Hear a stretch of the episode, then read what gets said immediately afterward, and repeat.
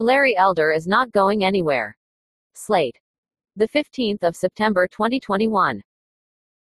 As the California recall election was called just before midnight on the East Coast, all I could hear in my head was Kirk Franklin's voice repeating, It ain't over, like he did on the gospel song Stomp from 1997.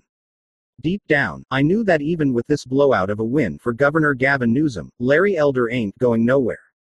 Newsom won on Tuesday night by more than 24 points, which means his main rival, Elder, isn't moving into the California governor's mansion anytime soon but he is moving into the center of political strategy for the GOP nationally, to play a role that other high profile black Republicans, like Senator Tim Scott and Herschel Walker, have come to know intimately the acceptable black man who makes white Republicans feel good about their racist beliefs.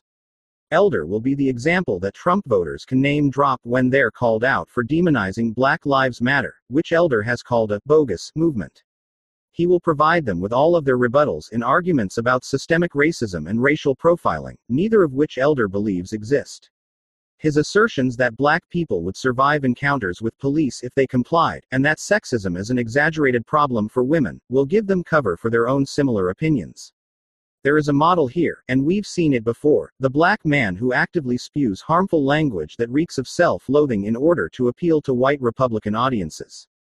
Cue Senator Tim Scott. This is someone who, in his response speech to President Biden's first address to Congress earlier this year, described that he knows exactly what it's like to be discriminated against, to be followed in stores, and to be racially profiled by police, only to conclude that America is not racist in the same breath. In that moment, the only black Republican senator spoke directly to white Republican voters and essentially said, You're absolved.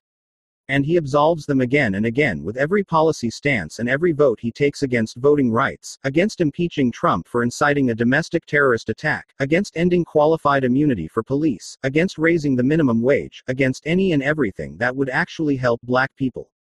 Waiting in the wings, we also have former pro football running back and Senate candidate Herschel Walker, who Donald Trump has known since the 1980s and whom Trump himself has hand selected and encouraged to challenge Senator Reverend Raphael Warnock in Georgia in the hopes of him being a too fair.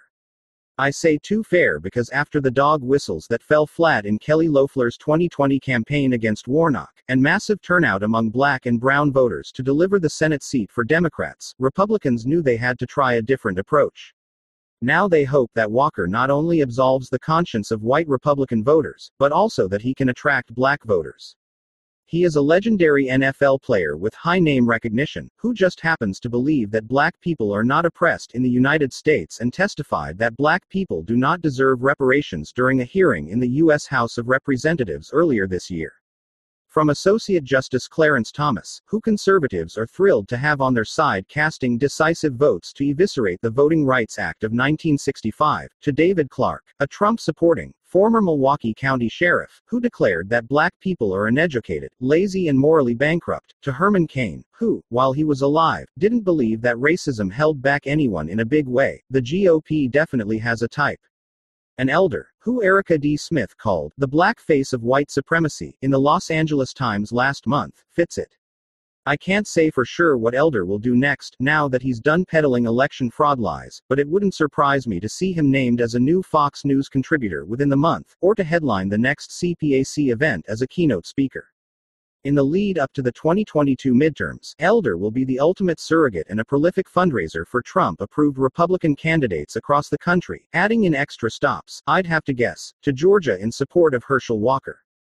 Maybe he will be named as a primetime speaker at the next Republican convention, which would be a massive platform for his opinion that police actually don't use excessive force against black people.